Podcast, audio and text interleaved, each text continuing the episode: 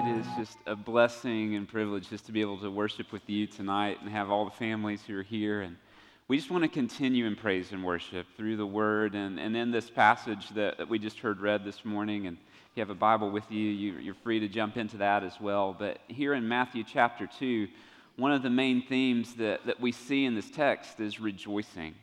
And this week as a church, we've been talking about how Jesus followers rejoice in the King. And really, Christmas is a time of rejoicing. Uh, there are a lot of probably you in this room who have a lot to rejoice over. Some you're rejoicing that family has finally showed up. You've been looking forward to that person finally getting here, arriving, and it's a reason for joy. It's a reason to celebrate. Uh, for some of you kids in the room, you've been rejoicing over some presents, and the time is almost here, right? You've got your eye on the prize, almost there, trying to make it to the end. You're ready for some great rejoicing, hopefully, over the next 24 hours. Uh, for some, you're just rejoicing that you get some time off. You know, it's some vacation, it's downtime, it's rest, and something you've been looking for. For others, you might be rejoicing that 2019 is almost over and you are just ready to get past this year into a new year. Uh, we are people who, who understand rejoicing. And we, the reason is because we are created to rejoice.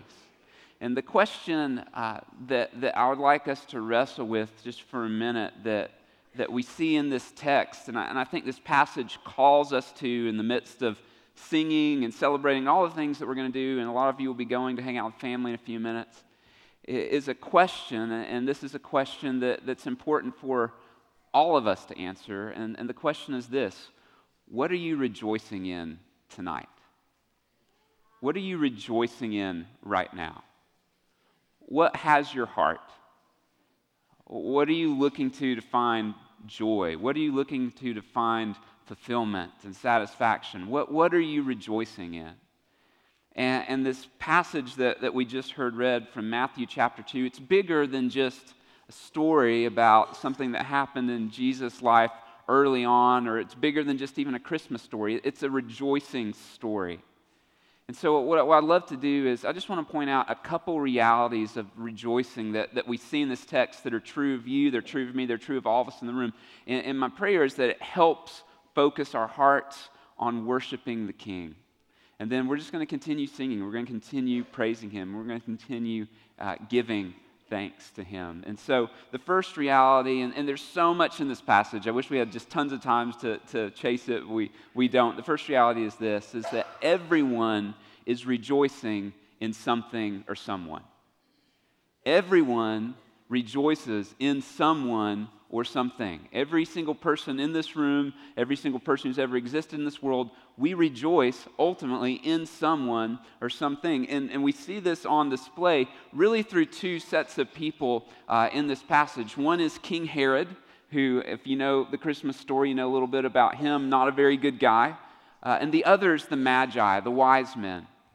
And what this narrative does is it, it kind of compares and contrasts these two guys. And as you begin reading through the story about the Magi coming, uh, seeking the king, and you see Herod's response, at, at, the beginning of it, it almost looks like they're pursuing the same thing. You know, the, the Magi, they're trying to find this baby king, king of the Jews. And as soon as Herod meets them, he's trying to find the same thing. He's trying to find this baby king. Uh, they, they both sets of people, they're, they're trying to put forth a lot of effort to find the king. You know, the Magi, they've traveled from a distant land, they've studied the stars, they, they've gone on this journey, they've brought sacrifice, they are working hard to find the king. And what we also see here in verses 3 on is that when Herod finds out about this baby king, he works really hard too. He pulls the Pharisees in, he pulls the scribes in, he, he studies the law, and he sets kind of these secret meetings up. He's trying to find the king. And they even give the same motivation. In, in verse 3, it says, or in verse 2, the, the Magi come, they say, Where is he who's been born king of the Jews? For we saw his star when it rose. This is what it says, and we have come to worship him. So the Magi have come to worship, give honor, give praise, give glory to this baby king. Well, then a few verses later, Herod says that's his goal too, that's his aim. He says, When you find out where the child is, in verse 8, bring word to me that I too may come and, the same words, worship him. So, from the outset, it looks like they're after the same thing. It looks like they might be rejoicing in the same thing, but, but you know, and I know, because we've been reading the, the narrative, that they're not after the same thing. That actually, when we begin to look at Herod, what we see is he says that he wants to rejoice in the king, he wants to worship the king. But the reality is, he doesn't want to worship the king, he sees Jesus as an opponent. And the thing that's capturing Herod's heart is not this desire to worship the true, thing, the true king. The desire that's capturing his heart is he's fighting for security, he's fighting for control, uh, he's fighting for his kingdom. Jesus is standing in the way of what his heart desires most. So he says he wants to worship the king, but his heart wants something else. And, and while Herod's a really bad guy, I, I think that this thing that's going on in Herod's heart is also true of you and me. I think a lot of times, if we're not careful, especially a lot of us, probably the majority in the room, we would say we're Christians, we're Jesus followers, we want to worship Him. You're here at a Christmas Eve service tonight because you want to praise and worship Him. But if we're not careful, that will only be the words of our mouth, but not really the desires of our heart. And, and I saw this illustrated in our own lives just recently through our youngest son, Trip. And we have a picture, I think, of him. And so I don't know if, if some of you have met him before, but he is the cutest shepherd of all, right? And so we had a, a Christmas play last week, and his, his grade sang. And one of the things that we weren't sure what Trip was going to do is how he would respond to singing on stage. In years past, he's not always done that. But this past week, he sang. He sang loud, he sang big, he sang off key. It was awesome, right? Everything you want your child to do, he was full on. And to most people in the room, they would think, man, he's doing such a good job, you know, bringing Christmas cheer, singing loud for all to hear.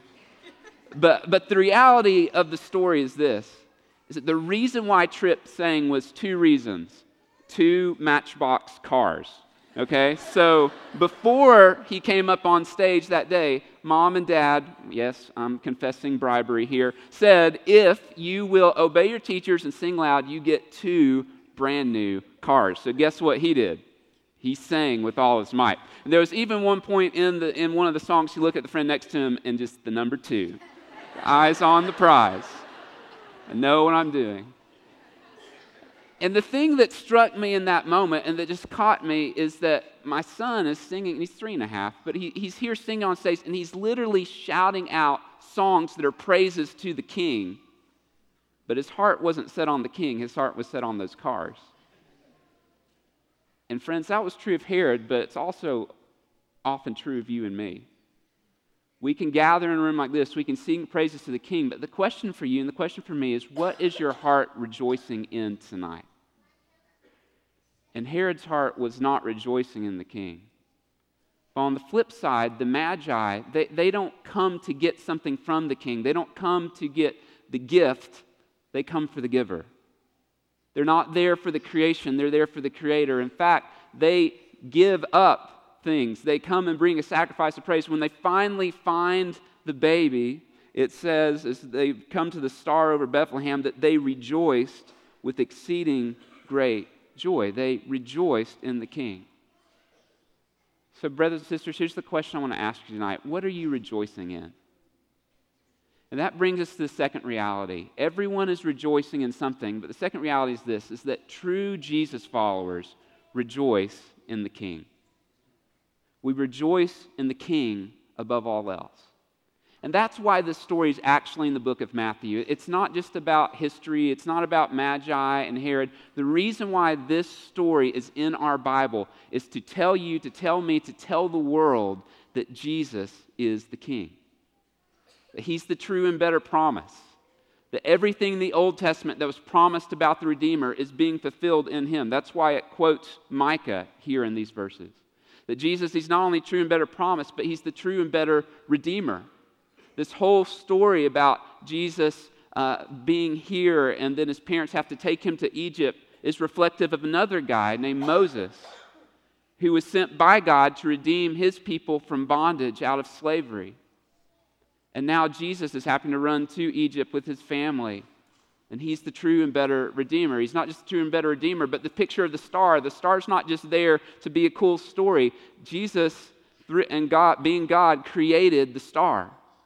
And that star points to the fact that Jesus is the light of the world.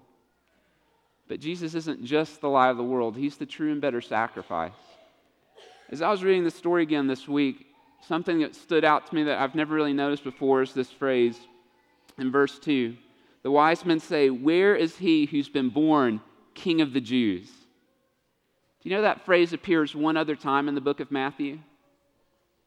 It's when King of the Jews is written on a sign that's put above Jesus' head as he's hanging on a cross. See, the reason why the Magi are in this story is to point us to see that he's not just any king, he is the king. The king who came to give his life for you, the king who came to give his life for me, and he is worthy of your life and my life, and that's why we rejoice in him. What are you rejoicing in? Would you pray with me? Father God, as we, we continue to praise you through song and giving, as we look at your word, Lord, we pray that more than anything, you would be what our hearts rejoice in and find our joy in. And I just pray for my friends in this room that if anyone in this room does not know you, that today they would rejoice in you, that they would hope in you. And for those of us who are believers, I pray that if there's anything in our lives that is competing with worshiping you, that you would help us to repent of that and turn back to you. You are worthy of our praise and our worship. It's in Jesus' name we pray. Amen. We're going to continue in worship, and I know what you're thinking. This is sermon number two. And it, it, kind of is, all right? It's, it, it kind of is, but, but not really. What I want to do is I want to set you on a trajectory of worship that's going to lead us into our time of offering, and frankly, will lead you back into your homes. And the way I want to steer your attention is to focus on authentic worship.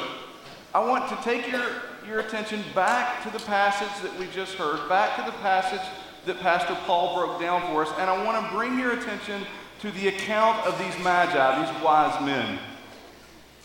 I want you to see that they give us a descriptive example of a healthy and a right response to Jesus. A healthy and a right response to Jesus. They are one of the earliest examples, by the way, of global Jesus worship. The nations coming before Jesus and bending the knee, saying, You are the King. This is their testimony. This is what they do. And for us, there's so many things around the Christmas story that really tempts us to get distracted. There's lots of things in their, their story, their account, that aren't that important. And I know they're not that important because they're not explicit in Scripture. It's not clear in Scripture. For, for example, we don't really know who they are. We don't really know who they are. Scripture's unclear. We don't know really exactly where they're from. We just know they're from a distant place. They're not from Jerusalem. They're not there. We don't know how valuable the gifts are that they give. I mean, we know it's gold, and we don't know how much. We don't know that. We, we don't even know how many there are. If you're here and you've always thought there's three wise men, that's just kind of some traditional thing we pass down. Scripture gives us no uh, description of how many are there. It doesn't matter. There's almost certainly more than three people there. But we say three because there were three gifts. And if I just blew your mind and for the rest of this evening you want to think there really aren't three of them, not important. What is important, what is explicit in Scripture, is why they were there. This is what Pastor Paul just unpacked for us. They were there for the same reason we have gathered here. They were there to worship. Verse 2 they came to worship him. And in verse 11, they fell down and worshiped him. They give us a descriptive example of what healthy worship should look like in response to Jesus. And all I want to do is give you four quick observations that you can just store in your mind, that you can come into our Christmas give, you can come into the songs that we will sing, that you can take back into your home and you can meditate on this Christmas. Four observations from these wise men about how they worship. First, they sacrificed home. They sacrificed home. They chose the unknown, the unnatural. Verse 1 these wise men were from the east. They, they left their home, they left everything behind the comfort They left their tribe, their people, their family, their, their culture. They left it all behind to pursue Jesus. What a picture of repentant worship. To acknowledge Jesus is greater than our worldly identity. See, that, that's a definition of authentic worship when we recognize, left to myself, I have nothing, and everything is in Jesus. And so I turn from my old self and I run to Him. Church, listen, in Jesus, you are new. You're new. And so worship this Christmas with joy from a new identity. At Tri Cities, we talk about this all the time in our abiding relationship with Christ and the position we have in Him. Worship with joy from a new identity. You are new in Christ. They got that and they left everything behind to come find Jesus. Second, they sacrificed time. They sacrificed their plans. Verse 8, they show up. Now, watch this. They show up. This is important. And, and they're talking to Herod and they're talking around Jerusalem. Where is he who has been born king of the Jews? They don't have an address, they don't have a name, they don't know, hey, Joseph, Mary. They're wandering around following a star. Everything in their circumstance is uncertain. It is not going according to an easy plan, it's not efficient. They don't have it mapped out. And what a picture of submissive worship an acknowledgement that Jesus is greater than our plans. Listen, some of you mourn this Christmas, and Christmas is hard. And you're faced with the reality of worshiping a God when it's hard for you to see how the plans fit together. And I want to remind you, church, in Jesus, you are called. They acknowledge that their time was not their own, that His ways are greater than theirs. And they worship with joy from a new purpose, a new purpose that would be found in Jesus. This is that thing we talk about at Tri Cities, that pursuit in that abiding relationship, that we long to be more conformed into the image of Christ. And we see this here with these wise men as they sought Jesus. Third, they sacrificed pride. They fell down before a poor child. Verse 11 They saw the child with Mary, his mother, and fell down and worshiped him. They proclaimed Jesus is greater than me. And what a picture of faithful worship. And don't, don't just skip over that adjective. I mean, faith filled worship. They came to worship a king and they found a poor child. And everything in their earthly perspective, everything in their limited perception of what a king should be, did not fit. And yet, in faith, with an eternal view, they understood this is the King of Kings. And they bowed the knee before a poor child, looking past their perception past their history, past their traditions, and acknowledge that Jesus is greater than their limitations. Church, in Jesus, watch this, you are eternal. You have an eternal perspective. You see the world and life now different. And so we worship with joy from a new life, from a kingdom perspective we have been redeemed. The old self is dead, and behold, this Christmas for us in Christ, all things are new. We were once dead, and now we have hope. Number four, they sacrificed treasure. They gave their treasures. The things that they had once worshiped, they laid before the one who they now worship. Verse 11, they offered him gifts gold, frankincense, and myrrh. They treasured him more than their treasures. What a picture of kingdom worship. The acknowledgement that Jesus is greater than our wants and even our needs. That it is all about him. Church, in Jesus, we are sustained, we are kept, and we persevere in Him. And so we worship with joy from a new relationship, not as a servant to God, but as joint heirs with Christ, with the kingdom. Watch this the kingdom of God, joint heirs with Him. All that is His shared with us as His children, as His sons and daughters. All this through Christ. And so they laid down their treasures and found joy in a new relationship that gave them everything. Now, listen, there's no doubt. All this, all this, all this sacrifice cost them.